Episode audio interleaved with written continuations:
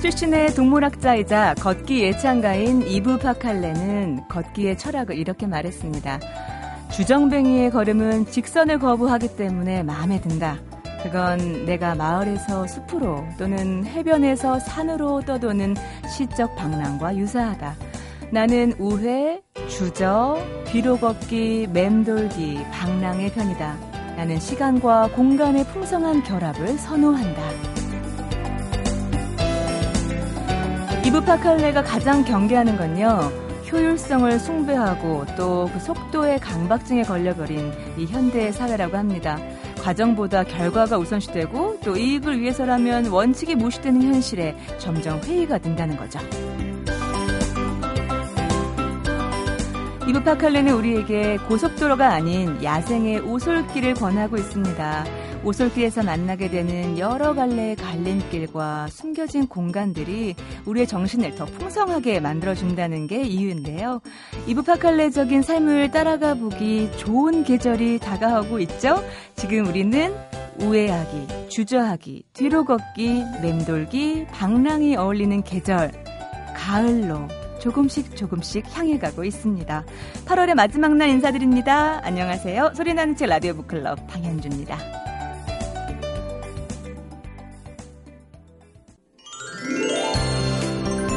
추사 김정희가 아들 상호에게 문자향과 서건기를 갖추는 게 예법의 근본이다라는 편지를 보낸 적이 있습니다.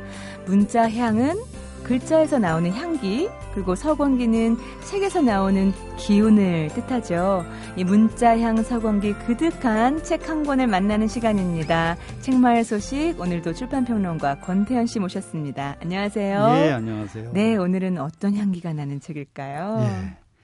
칼융 잘 아시죠? 네. 네, 칼융 연구소 강사이자 심리 분석가인 잉그리트 리델이라는 사람이 쓴 책인데요. 네. 책 제목이 네. 도형, 그림의 심리학.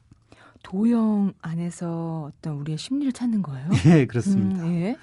이 책은 우리 인간과 함께 해온 이 도형의 오랜 역사와 그 도형에 담겨 있는 상징이 어떤 것들인지를 살펴보고 있는데요. 네네네.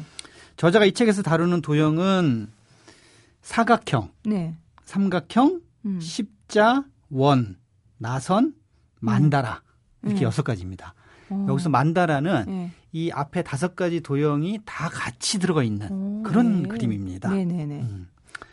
우리는 무심결에 어떤 도형을 좋아하기도 하고 또 그 도형을 보면서 편안함을 느끼거나 뭐 그려보기도 하고 막 그러잖아요. 그렇죠.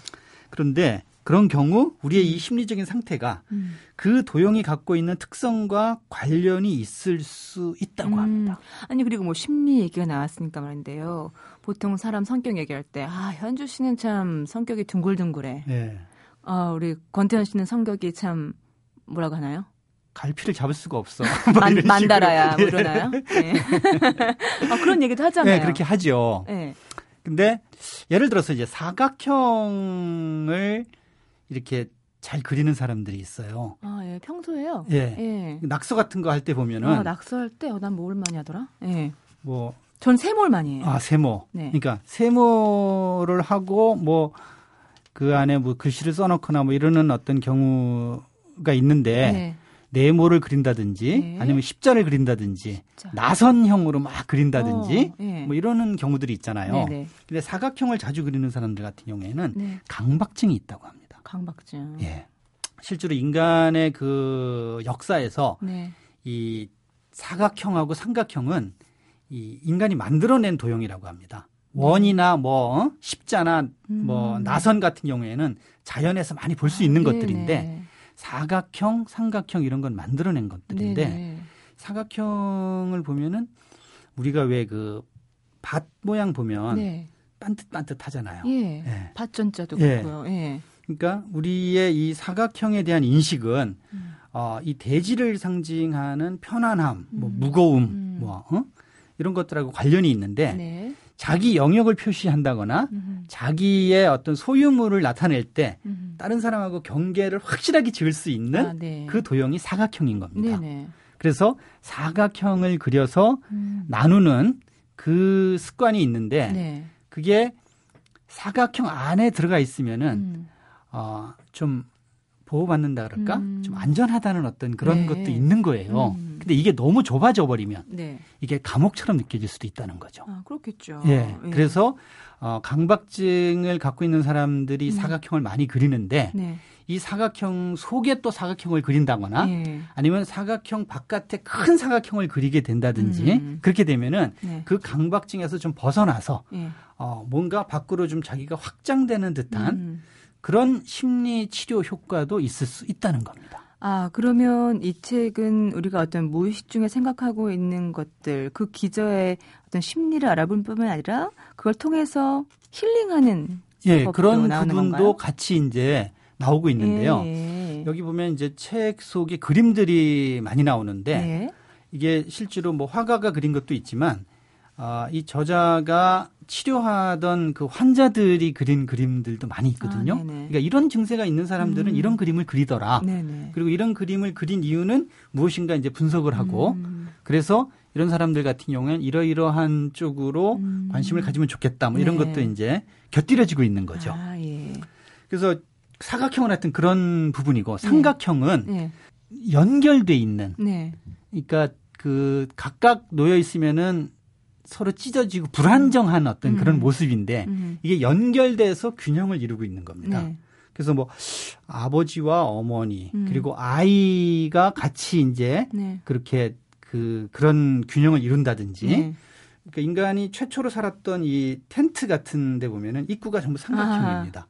네. 그러니까 삼각형은 사각형은 구역을 나누고 어떤 보호받는 영역으로 생각했다면 네. 삼각형은 상징으로 많이들 생각을 한 거예요.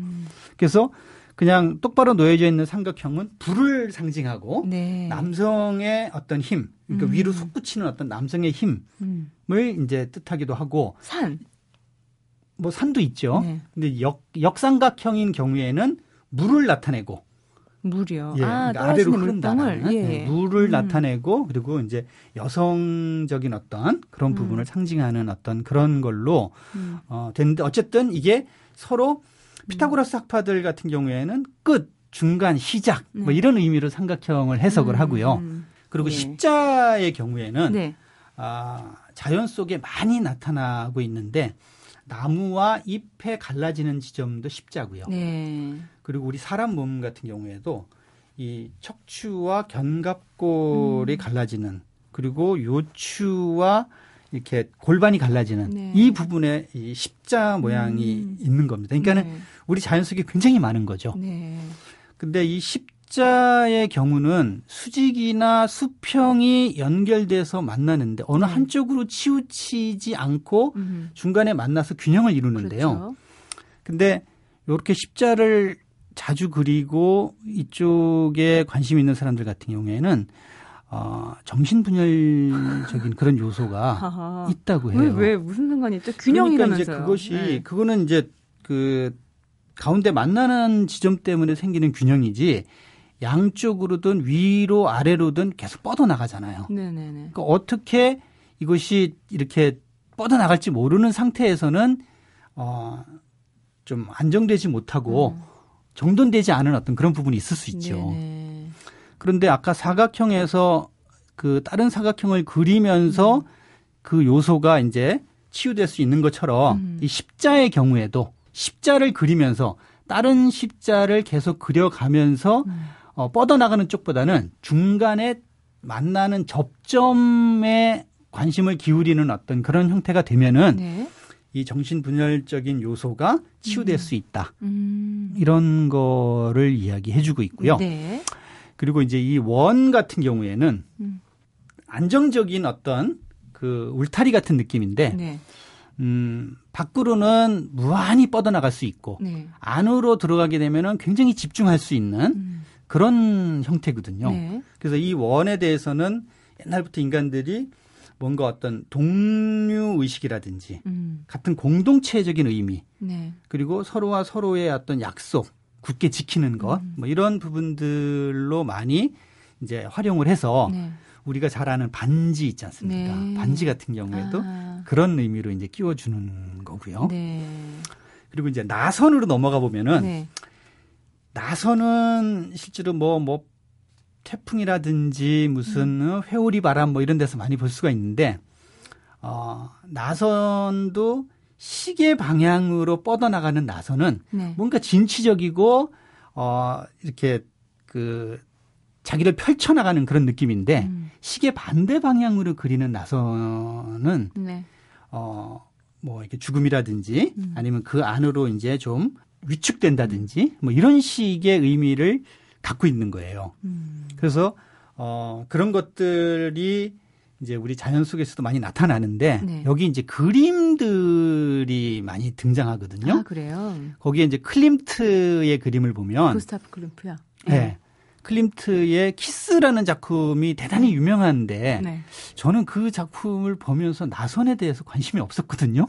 근데 이 책을 보면서 네. 그러고 보니 나선이 있네. 어떤 나선이 있죠? 그러니까 그 두 남녀가 이게 나선인가? 아니 그 바깥에 무늬가요? 예, 옷 있는 쪽 네. 그 바깥에 감싸고 있는 그 색채에 네. 시계 방향으로 된 나선들이 있더라고요. 그런가요? 그러니까 저도 그걸 모르고 있다가 네. 예. 그러니까는 실제로 우리 그 세상사에서 이제 영향을 미치는 네. 그런 기운 뭐 이런 것들을 네. 이제 그 담고 있는 거고요. 그래서 여기서 이제 다 이것들이 모여 있는 만다라 같은 경우를 보면은 네. 칼융이라는 사람도 네. 만다라 그림을 참 많이 그렸다 그래요. 아, 그래요? 예. 네. 그리고 치료를 네. 정신과 치료를 좀 이렇게 그 받아서 좀 회복된 어떤 소년이 네. 어떤 그림을 그렸는데 그게 만다라 그림이더라는 거죠. 만다라 그림 좀 그려보세요. 어떻게 생긴 게 만다라 그림이에요? 아니 그러니까 네. 그 안에 네. 그 안에 앞에 말했던 그 도형들이 이게 꼭 어떤 형태가 딱 정해져 있는 게 아니라 가령 원이 있고 네모가 있고 세모가 있는데 네. 이런 부분들이 각각 변형된 어떤 여러 형태로 다양하게 복합적으로 버무려져 있는 그 그림을 이야기하는 거거든요. 이렇게 섞여져 있는 게 만다라라고 네. 하는 거예요? 그래서 네모에 가까운 어떤 그런 좀 경직된 사고를 갖고 있는 사람도 있고 네. 그리고 세모를 그리면서 뭔가 어떤 연결돼 있는 그런 것을 느끼려는 그런 경향도 있고 네. 그리고 원이라든지 아니면 나선 같은 이런 어떤 다양한 기질들이 있는데 네. 그것들이 사실은 뭐 이렇게 제 경우에도 보면 좀 중복되는 게 있거든요. 네네네. 근데 이것들이 다 모여서 결국 만다라 같은 그런 형국을 이렇게 만들었을 때 그것이 어떤 자기가 갖고 있는 문제를 해결했거나 아니면 그 문제에 대한 어떤 새로운 눈이 떠졌거나 이랬을 때 이 부분이 가능할 수 있겠구나 그런 생각도 들었거든요. 네네. 우리가 이렇게 도형 뭐 이게 뭐 6개밖에 안 되지만 네. 이 도형의 형태를 아는 것만으로도 네. 우리가 가지고 있는 어떤 여러 가지 문제나 이런 부분들에 대해서 좀 파악이 되고 그리고 인식을 하게 되면 네. 자기 스스로의 문제에 대해서 그렇고 다른 사람과의 관계에 있어서도 더 좋은 각도로 풀어갈 수 있는 부분도 될 수 있겠다 싶었습니다. 네. 인간의 어떤 무의식적인 행동, 의식에서 만들어진 도형, 그 도형 속에서 다시 한번 우리를 찾아볼 수 있는 그런 분석의 틀 만나볼 수 있을 것 같아요. 오늘 책 제목 다시 한번 얘기해 주시겠어요? 도형, 그림의 심리학. 네. 그리고 부제가 나의 삶을 힐링하는 6가지 도형 이야기. 네, 오늘 출판평론가 권태현 씨 함께했습니다. 감사합니다. 예, 고맙습니다. MBC 라디오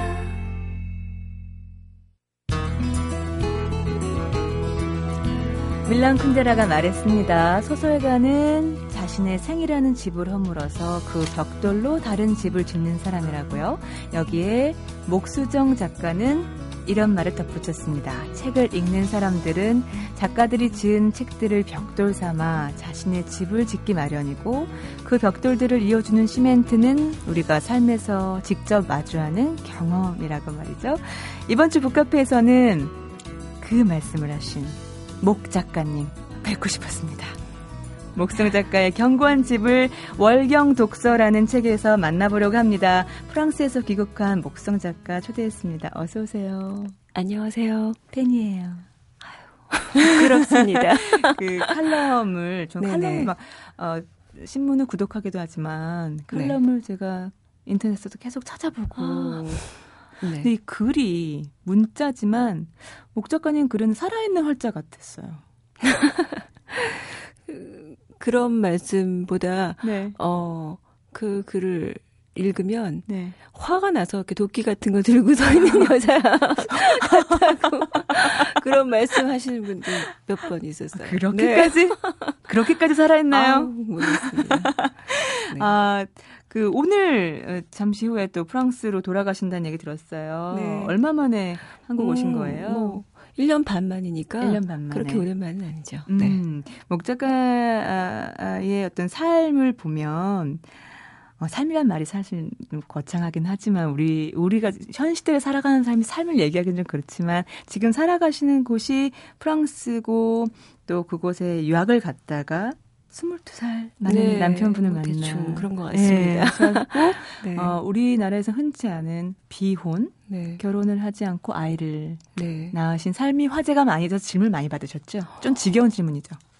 근데 뭐 질문하기 전에 제가 책으로 다 써서 물어보시는 분들은 제가 책을 사보세요. 근데 책을 아직 안 사보신 우리 청취자분들 위해서 어떻게 뭐 사랑했으니까 선택하셨겠지만 사랑하지만 선택할 수 있는 용기가 다 있는 건 아니거든요. 예, 제가 사실 그 이전에 연애를 한 번도 못 해봤다면 그런 선택 안 했을지도 모르겠어요. 그게 한 10번째쯤에 연애였던 것 같아요. 태어나서. 정확하게는 모르겠습니다. 아무튼 대충 그런 것 같습니다. 네네.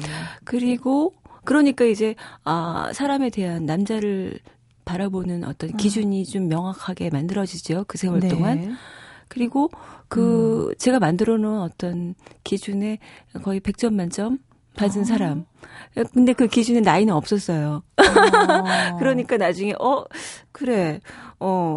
이걸 이거를 체크를 안 했네. 이렇게 나중에 생각을 하긴 했는데 처음에 봤을 땐 정말 완벽한데?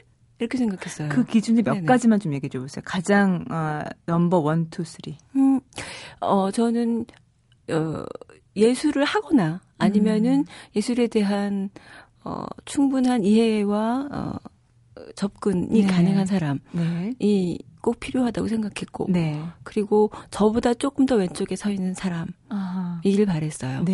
그리고 외모상으로 보면 좀 마르고 키가 크고 아주 큰 건 불필요하고 80 정도 내지는 78에서 80 정도를 말랐으면 좋겠고 근육이 없었으면 좋겠고 그래서 그 세월을 함께 지금 그럼 몇 년을 함께 하신 거죠? 칼리가 지금 딸 칼리가 만 8살이고 만난 건 2002년이었어요. 그러니까 산 거는 칼리 나이만큼이고 만난 건 조금 더 되고.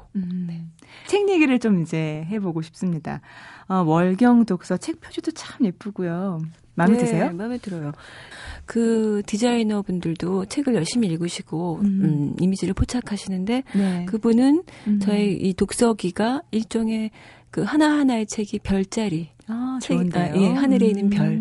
그 별자리를 보고 내가 내 길을 따라가게 해준 그 별들이라고 해석을 하신 거예요. 그래서 저게 딱 보고 단박에 오케이 했었던 표지. 저도 마음에 듭니다. 이번 책이 뭐 공저 번역서 제외하면 3번째 책이라고 겨우 3번째. 겨우요? 네, 그렇죠. 아, 근데 이 월경이라는 단어가 낯설지 않은 책이 뼛속까지 자유롭고 치맛속까지 정치적인 그 책의 첫 페이지 제목이 국경 너머 자유 그리고 월경의 연대기 했던 걸 기억하는데 월경 독서 가지고 있던 월경의 의미를 한번 짚어줘 주시겠어요? 이 책 제목이 지금 한자로 먼저 써 있고 그리고 한글로 써 있죠. 보통 월경 하면 우리가 떠올리는 첫 장면은 생리대 여자분들이 한 달에 한 번씩 하는 그 사건. 그거라고 생각을 흔히 하시는데 그게 아니고 국경을 넘는 거, 경계를 넘어서는 거다라는 의미에서 이렇게 한자를 굳이 써주셨는데 저는 중의적으로 충분히 이걸 읽으셔도 괜찮다고 생각을 해요. 그 두 가지가 완전히 다른 것이 아니다. 우리 여자들이 거의 한 40년 동안 계속 생명을 잉태해내기 위해서 양분을 축적하고 그것이 결국 생명을 잉태해내지 못했을 때 다 버리는 과정, 그게 월경이잖아요. 예. 그리고 그 버리지만 다시 시작하는 거거든요. 바로 그 다음에 달이 차고 기우는 것처럼 네. 그 주기도 거의 비슷해요. 28일, 29일 예. 주기로. 그러네요. 그래서 이 월경을 하는 것은 사실 그 끊임없는 생명을 생산하기 해내기 위한 여성들의 어떤 당금질이거든요. 네. 그 담을 끊임없이 넘어가는 것도 사실은 내가 속한 세상의 경계를 끊임없이 넓혀가는 그러면서 내 생명을 확장해내는 것이기 네. 때문에 사실 이 두 가지가 굉장히 다르면서도 결국은 중첩되는 내용들을 갖고 있어요. 그래서 네. 어떻게 읽으셔도 사실은 괜찮고 두 가지를 다 생각해 주시면 더 고마운 네. 저한테는 굉장히 좋은 제목이라고 생각해요. 설명을 듣고 보니까 아 그렇구나. 역시 목수정 작가구나 이러신 분들 많이 계실 것 같아요. 근데 책의 장르를 굳이 얘기하자면 독서, 에세이 어떻게 얘기하면 좋을까요? 독서기죠. 독서기. 예. 그런데 그냥 단순한 어떤 책을 읽고 감상평을 쓴 것이 아니라 이 책을 목수정 작가가 접했을 당시의 풍경이 보이더라고요. 옛날 지나간 남자친구도 보이고 네. 개인적인 삶까지도 살짝 볼 수 있는 이 책을 통해서 어떤 개인적인 감상을 넘나들면서 담고 싶었던 것들은 어떤 게 있으셨어요? 제가 사실 이 책을 쓰게 된 계기가 이 책을 써야지 혼자서 생각한 건 아니고 네. 출판사 쪽에서 오래전부터 이런 네. 책을 한번 쓰자 이런 제안을 해주셨는데 제가 감히 제가 이런 책을 쓸 만큼의 독서가가 아닌데요. 그러면서 계속 사실 그래요. 네, 네. 그래서 계속 나중에 할게요. 제가 네. 나중에 할게요. 그러다가 어느 순간 그 당시 쓰고 있던 책을 진도를 나갈 수가 없었어요. 아 내가 지금 어디에 와 있지? 네. 난 어떻게 와서 지금 여기까지 온 거지? 갑자기 이제 회의에 봉착하면서, 네. 이 책을 쓰는 걸 한번 받아들여 볼까? 그렇게 되면 이건 쓰기인 동시에 다시 읽기가 되잖아요. 그렇죠. 나를 쌓아줬던 그 벽돌들을 다시 만나보면 내가 이 지점에 어떤 식으로 서 있는지, 자신에 대한 자리매김이 다시 될 수 있겠다. 네, 네. 아, 그러면서 단단해지겠다. 그리고 이제 어떤 제 심연에 가라앉아 있던 아직도 뭔가 따끈따끈한 온기를 풍겨 있던 그 묵직한 돌들을 이렇게 손으로 걸러냈어요. 이렇게 쭉 책 목록들이 따라오더라고요. 아, 예. 근데 그 책들이 왜 나한테 묵직했었지? 잘 기억이 안 나는 책도 있어요. 그 기억은 나요. 아, 얘가 나한테 쿵 하고 다가왔어. 근데 그 내용이 뭐였는지. 아, 그렇죠. 기억하면 안 나죠. 네. 그래서 다시 그걸 읽는 게 너무 재밌었고 일단 저한테 너무 즐거운 경험이었고요. 또 다시 만나는 거예요. 책을 새로 읽고 그것에 대해서 그 시절을 반추하면서 아, 그래서 이 책이 나한테 이 지점에서 이런 영향을 줘서 내가 지금 이렇게 된 거구나. 네. 하나하나 실타래를 풀 수 있었어요. 책 속으로 쑥 한번 들어가 볼게요. 지금 말씀 중에 과거의 어떤 장면들 다시 만나게 되셨다고 했는데 가면고라는 책도요. 네. 거기에 그 책을 툭 던져준 남학생이가 좀 나와서 네. 재밌게 읽었거든요. 학교 다닐 때 인기 많으셨을 것 같아요. 솔직히 말씀해 보세요. 따라다니는 학생 많았죠. 따라다니는 남학생들이 있었는데 네. 저는 그 남학생들하고 얘기를 안 했어요. 네. 네. 왜요? 아무하고도. 왜요?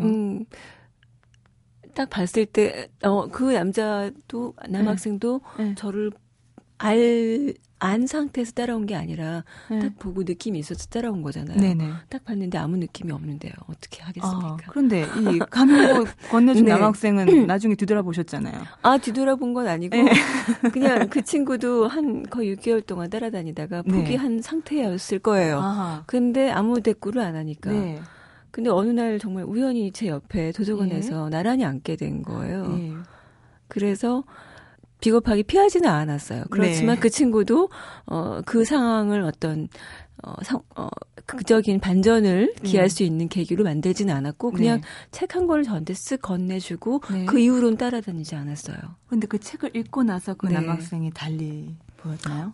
아니요. 그 책을 읽고 나서 그 남학생이 같은 문과대를 다니던 학생이었지만 잘 눈에 띄지 않았어요. 아주 나중에 다시 한번 다른 어떤 여학생과 아주 밝은 얼굴로 대화하는 걸 한번 봤어요.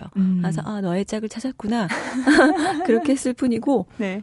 그렇지만 그 친구가 왜 나한테 하고 싶었던 말이 뭐였는지 네. 이런 거는 그 책을 보고 이해할 수 있었고 굉장히 저한테 큰 열쇠를 준 책이었죠. 그래서 제가 다시 떠올렸죠. 그중에서 가장 큰 열쇠는 뭐였나요?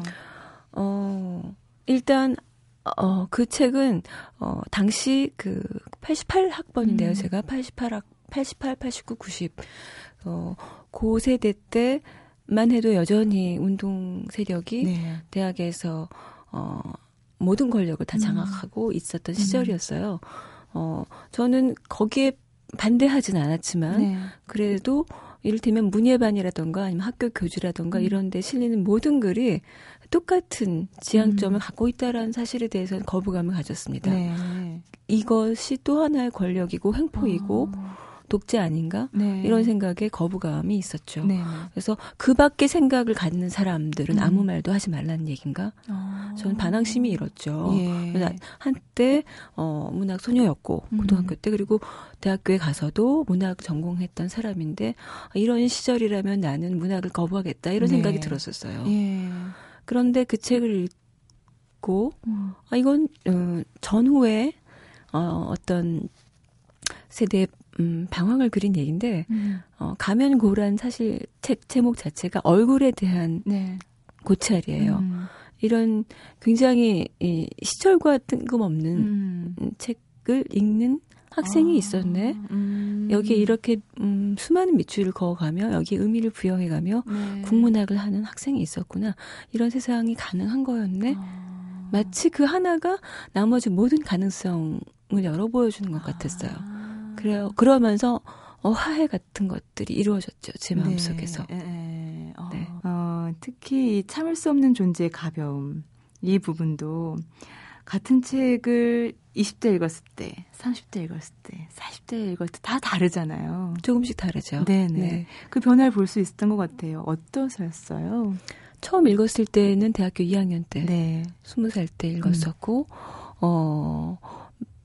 그때 그 책을 읽은 사람들이 굉장히 비슷한 느낌을 받았을 것 같아요.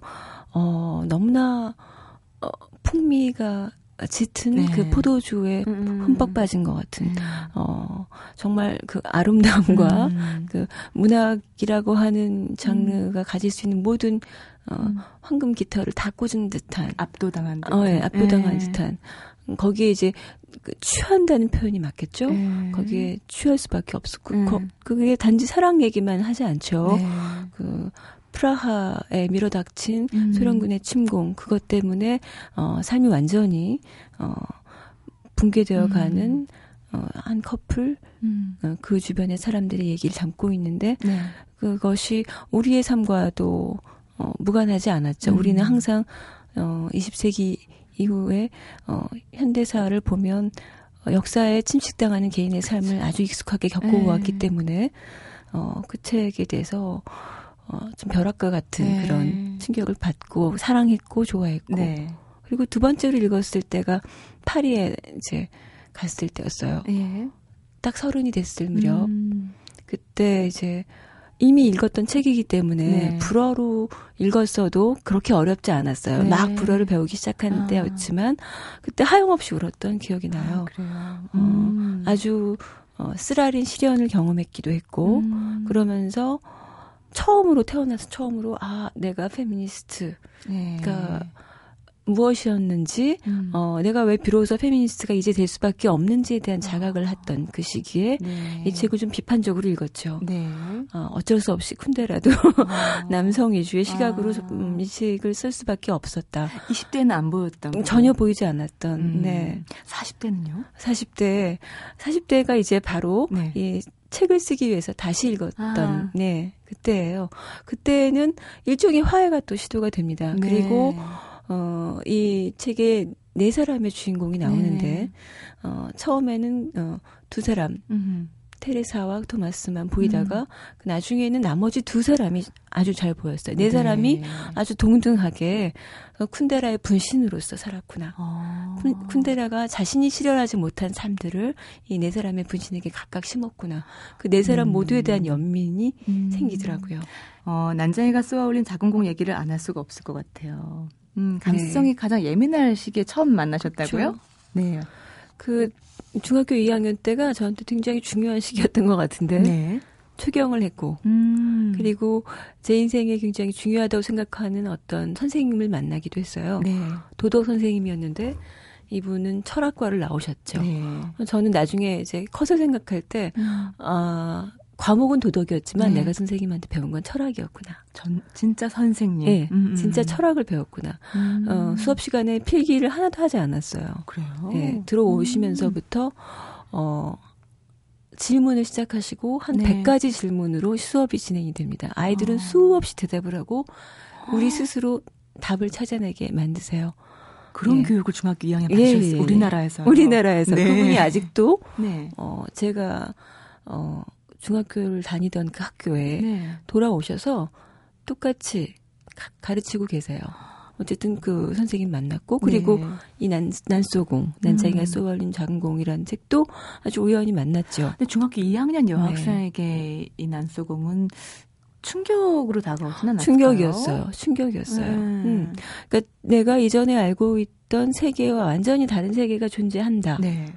근데 그것은 동화 같은 것은 아니다. 현실이고. 그것은 어쩌면 감춰진 더 치열한 현실이다라는 걸 읽으면서 바로 느끼겠더라고요. 페인트를 살짝 벗겨진 그렇게 표현하신 것 같은데. 페인트가 우연히 살짝 벗겨져서 들여다봤던 그 진짜 세계에 내가 어쩌다가 잘못해서 우연히 발을 쑥 빠져서 물컹하고 첫 발을 디뎠던. 그래서 이 책을 읽은 사실을 아무에게도 말하지 말자 막 이런 식으로. 이제는 말하실 수 있는 거니까.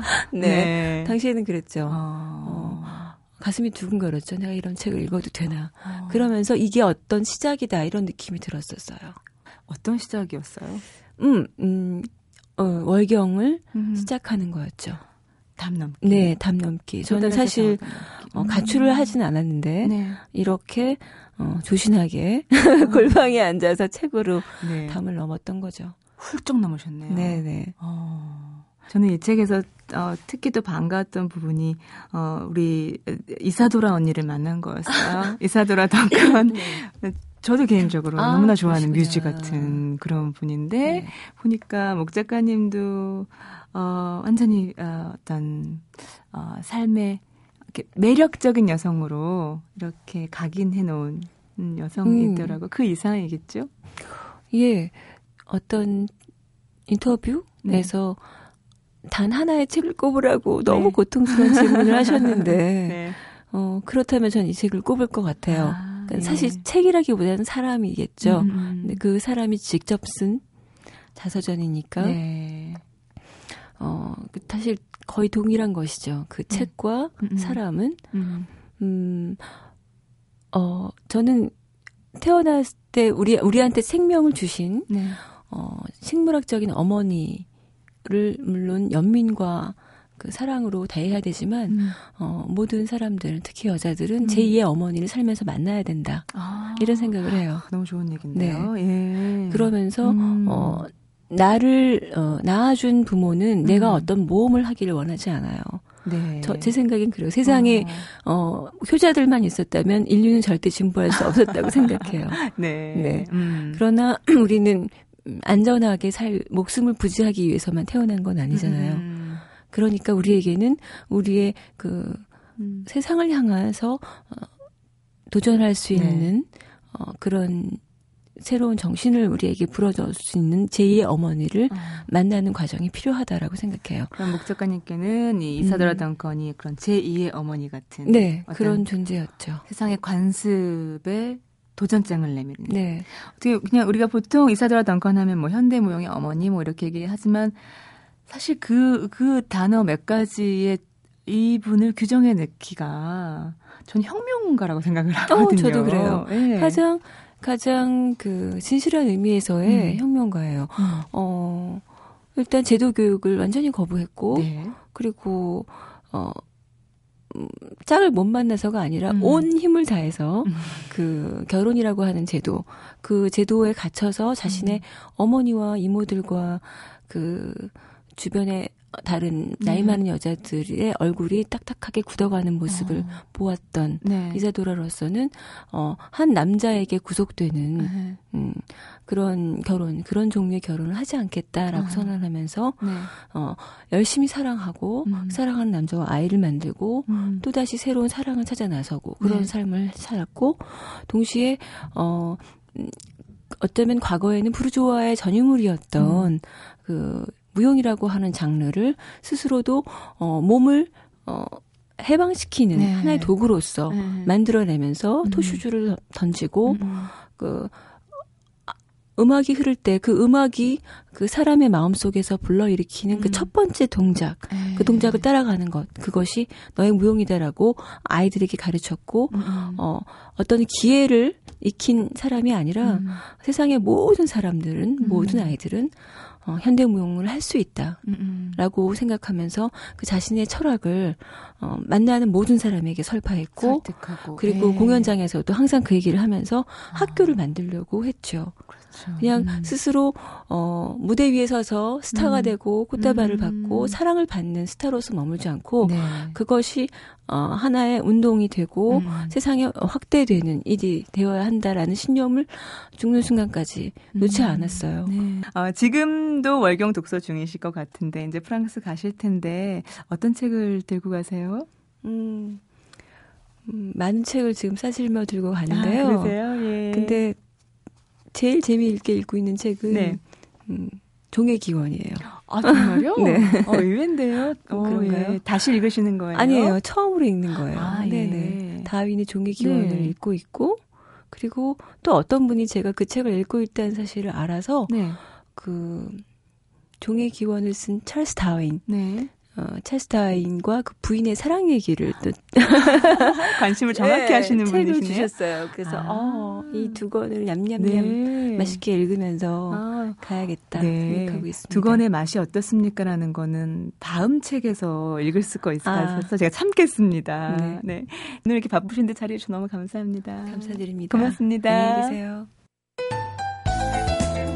가수 장필순 씨는 7년 전부터 제주시 애월읍의 어느 산 기슭에 살고 있는데요.